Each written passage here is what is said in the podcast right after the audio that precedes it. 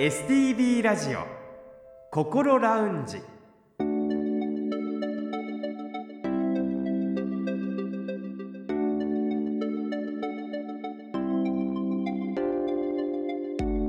おはようございます。北本隆夫です。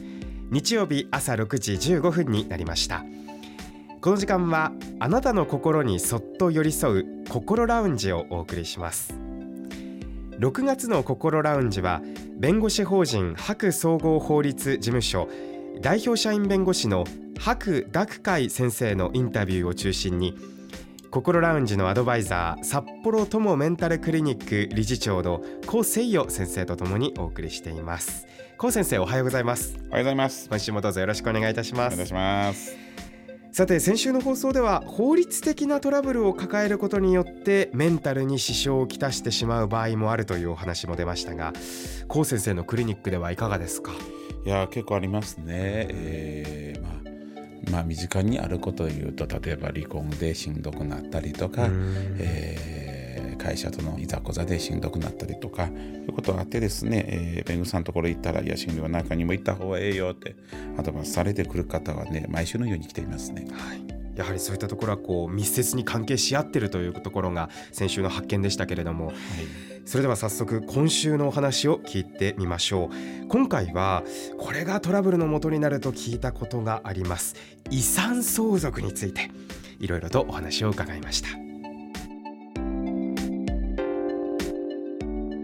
それでは今月のゲストをご紹介します。弁護士法人白総合法律事務所代表社員弁護士の白濁海先生です。先生おはようございます。おはようございます。今週もどうぞよろしくお願いいたします。こちらこそよろしくお願いいたします。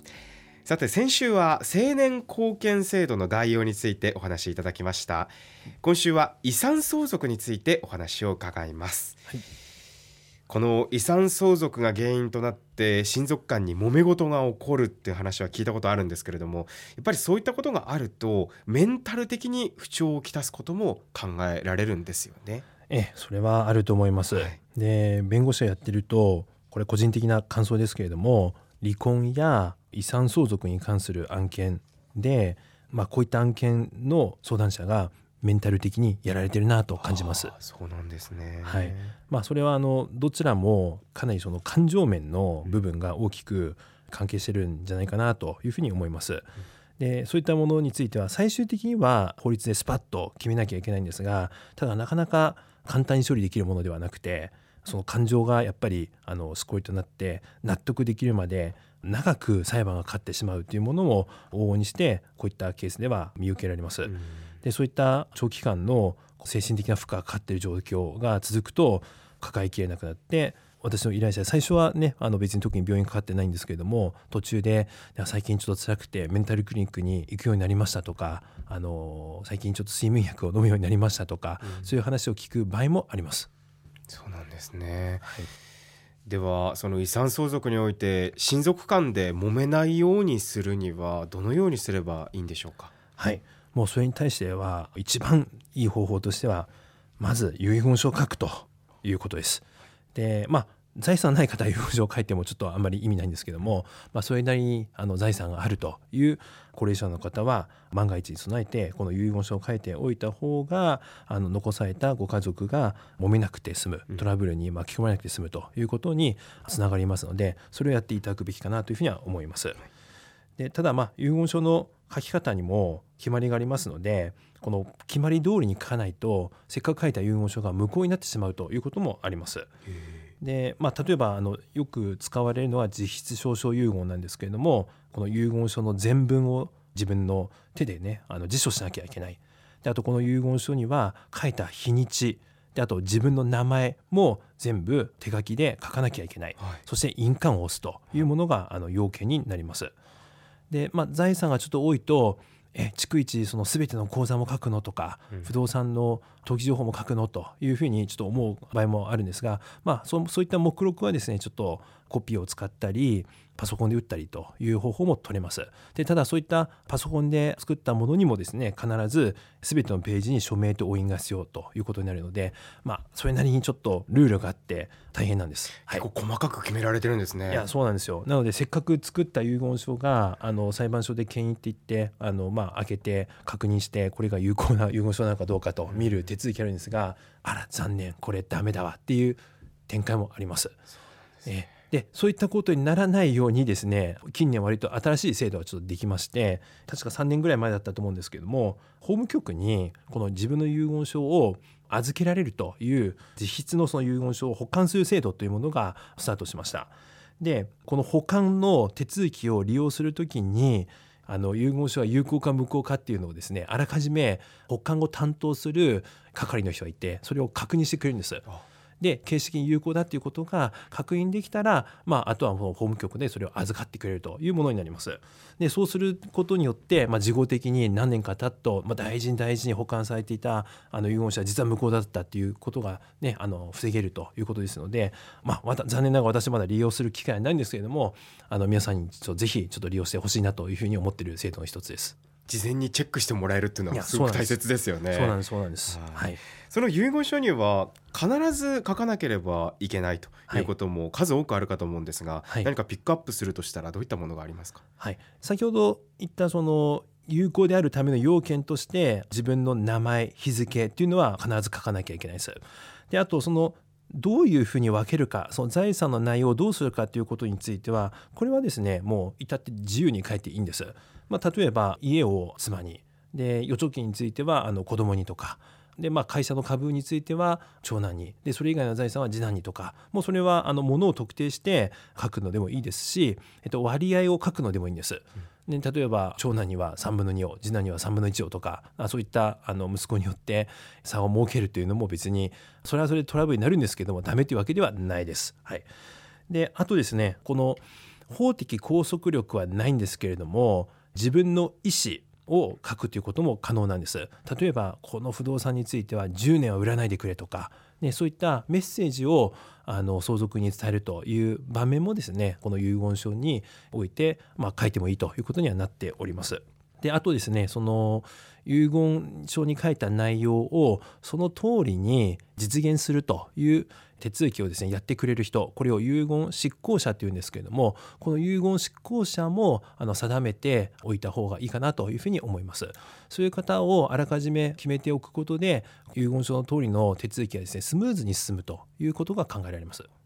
この遺言執行者に関してはかなり複雑な手続きが多いと思うんですが、はい、専門家の方にお願いした方がいいんでしょうかね？そうですね結論的には私はあの弁護士にお願いした方がいいんじゃないかなというふうには思います。はい、で理由としましてはやはりその金融機関にその預貯金のその解約の手続きをするとかで不動産がある場合にはその不動産のその名義変更をする手続きとか、そういうのはあの普段皆さんやっぱりあの日常生活ではやらないことが多いと思いますので例えば仕事をしながら家事をしながらとかそういった不慣れなことをするっていうのは結構あの疲れるものでそういったちょっと難しいことについては専門家に任せてもらった方がまあいいとは思います。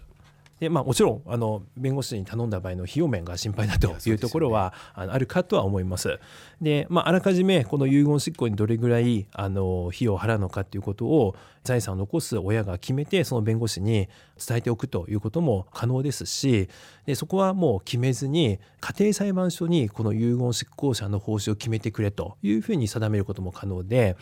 あの、まあ、高いか安いかっていうのはもう裁判官に任せると裁判所が公平公正だと思う金額を決めてくれればいいっていう考え方もありえるのかなとは思います。そうなんですね。はい。まあだからそういうのも全部もう事前にやっておく必要があるということですね。そうですね。はい。さてここまで遺言書の話をしてきましたが、はい、遺言書がそもそもない場合っていうのは、はい、そういったこう、遺産とかそういったものってどうなっていくんですか？はいまあ、ちょっと相続案件発生すると、まあ、現在やっぱりその日本ではですね遺言書を残されている方は割合的には少ないのかなと思うんですよ。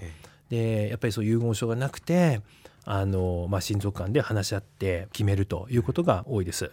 まあ、原則ですねその話し合いで決めるということになりますので例えば全部お母さんにとりあえず残すというようなあの折り合いがつくのであればですねその話し合いに基づいて遺産分割協議するということは可能です。でただその話し合いであのまとまらないということになった場合には裁判所にですね調停をやってで審判をやって法廷相続分に従ってですね決めてもらうということもありえます。でただその一連の手続きとはですね非常に時間かかるもので、まあ、1年以内に終わるということはまずもってないかなと思いますのでこういったその争いが深刻化して長期化すると当事者はですねメンタル的にちょっと厳しくなってくるんじゃないかなとは思います。はい、はい。さて遺産相続に関して最近生前贈与という言葉をよく耳にするようになったと思うんですが、はい、この生前贈与というのはあの亡くなってから財産を相続するのではなくてまた元気なうちにお子さんやお孫さんにまとまったお金を贈与する渡しておくということでしょうか？はいまあ、そうですねよくその青年贈与をその相続と対比して話されているということがあるんですけれども、はい、ただこの生前贈与というのはまあ結局のところ民法上は単なるその贈与契約と、まあ、上げるという法律行為になります。まあ、もっともその国が、えっとまあ、認めているその特例をうまく活用して、えー、うまくこの生前贈与をすれば相続税の、まあ、節税っていう効果をあの得る場面はあのそれはありますので今実務ではですねこの相続税対策としてこの生前贈与を活用しましょうといったようなあの話がよく聞かれます。でただまあここ詳しくはですね弁護士ではなくて税理士さんに、はい、あの聞いた方がいいのかなと思いますので最寄りの税理士事務所にちょっと問い合わせをしてみるといいかなとは思います。はいあの先週の青年貢献制度のお話でもそうですがこの遺産相続についてもやはりご家庭によって状況が違いますから早めに相談し始めた方が良さそうですね。はいそうですねあのその時の状況に応じてあの遺言書の内容っていうのはいくらでも変えられますので、まあ、ちょっと遺言書を書くとなるともうまるでもう人生で1回だけというようなイメージがあるかもしれませんけれどももう全然そんなファイナルアンサーとは思わず定期的にですね遺言書の内容を検討して変えてみるというのも別に全然あり得ると思います。それはあれなんですか？比較的簡単に変えられるものなんですか？あもう自分の手で書く遺言書でしたらちゃんとあの毎回正しく要件を守れているんであれば言ってしまえば毎日書いたっていい話なんですよ。えでただですね私遺言書の方式の中で一番おすすめなのはですね、まあ、ちょっとお金かかりますけれども交渉役場に行って交渉人にこの遺言書を作成してもらうというのが一番いいかなと思います。交渉人はいっていうのはその遺言書をちょっと書く場合ですね特にご高齢の方あの後々にあのその相続人から「いやこの遺言書はきっと同居している娘がね無理に書かせないもんだ」とかそんなことを言ってあの遺言書が無効だみたいなことを、まあ、主張するケースが時々あります。うん、でそういったあの主張を防ぐという意味でも密室の中で作るんではなくてこれを例えば元裁判官だったり元検察官だったり、まあ、定年後にですね疲れる職業なんですけども交渉人っていう人にですねその内容についてあの見てもらってで交渉人の人が「お父さんお母さんこの内容で本当にいいんだね」と「これ意味分かってますか?」ってね、いうようなことをちょっと確認しながらあの作ってもらう遺言書それはあのなかなかですねこれ無効だというふうに覆すことは難しいんです。でおまけにこの遺言書には必ず証人として2人つけなきゃいけないのでこれたくさんの人が見てる中で作ったあの遺言書ですから後でこれが無効だっていうふうに言われるリスクはもうかなり減ります。でこの遺言書を作るのはちょっとお金がかかるんです。はいあの自分の財産の金額に応じて金額が決まりますので、まあ、それをちょっと毎日作り変えるというのは現実的ではないかなとは思います。なのでまあ大きなその変化があった時に例えばあの残そうと思っていた親族が残念ながら亡くなってしまったとか、ね、そういった状況が発生した時にそういったタイミングでちょっと昔の遺言書を作り変えるとか、まあ、そういったことはまあ全然していただいていいのかなというふうには思います。まあ、とにかく早めに少し動き出していろいろ調べてみるっていうのが大切ですね。はい、そうですね遺産分割のご相談の中でよく聞く相談者の愚痴なんですけどもいやあの人遺言書書いてくればよかったにとかうちの親ちゃんと遺言書残してくればこんなトラブルに巻き込まれなかったにとかっていうことがよくですね残された方から聞かれる愚痴ですのでそういった愚痴を言われることがないようやっぱり遺言書をですねきちんと残しておいた方がいいかなというふうに思います。今回は弁護士法人白総合法律事務所代表社員弁護士の白濁海先生に遺産相続を中心にお話を伺いました。本日はありがとうございました。ありがとうございました。STB ラジオ心ラウンジ。STB ラジオ心ラウンジ。白総合法律事務所白先生の遺産相続についてのお話でしたさて高先生お話を聞いてみていかがでしたか？いや勉強になりましたね。書いてみようかな。書いてみるっていうのは？いや遺言書書こうかな。でも全部手書きですよ。無理無理。パソコン使えないなんて無理無理。字書けないですいろいろね手続きなどもあるということですけれども、うん。ただ残された人たちがこう、うん。争いにならない不幸にならないってことを考えると、まあ、やった方がいいという白先生のお話でしたね。やった方がいいですね。しかもこうやってね第三者を交えて公正な方に入れてですね無効にならないようなねえーやり方採用した方がいいでしょうね。そしてやっぱりこの遺産相続に関してうん話し合いがこうどんどんもつれていくとはい、メンタル面にも影響を及ぼすということは多いんですね。多いですよ実際来てますもん。ねえやっぱりね亡くなる時にね最後の手紙として、えー残された人に書くっていうのが大事ですね。そうですねうん、さてそれでは高先生また来週も一緒に白先生のお話を聞いていきたいと思いますどうぞよろしくお願いいたしますお願いいたします。さて今回のゲスト白濁海先生へのインタビューは時間の関係で編集しています。フルバージョンはポッドキャストで聞くことができます。パソコンでもスマートフォンでも STB ラジオのホームページにあるポッドキャストから心ラウンジを選んで聞いてみてください。またこの番組では皆さんからの質問や番組で取り上げてほしいテーマそして番組の感想などのメールもお待ちしています。メールアドレスはこう先生にちなんでこうアットマーク stv.jp アルファベットの小文字で ko アットマーク stv.jp です。ファックスやお手紙については STV ラジオのホームページをご覧ください。来週は白総合法律事務所の白濁海先生にハラスメントについてお話を伺います。ぜひお付き合いください。STV ラジオ心ラウンジ。お相手は北本隆夫でした。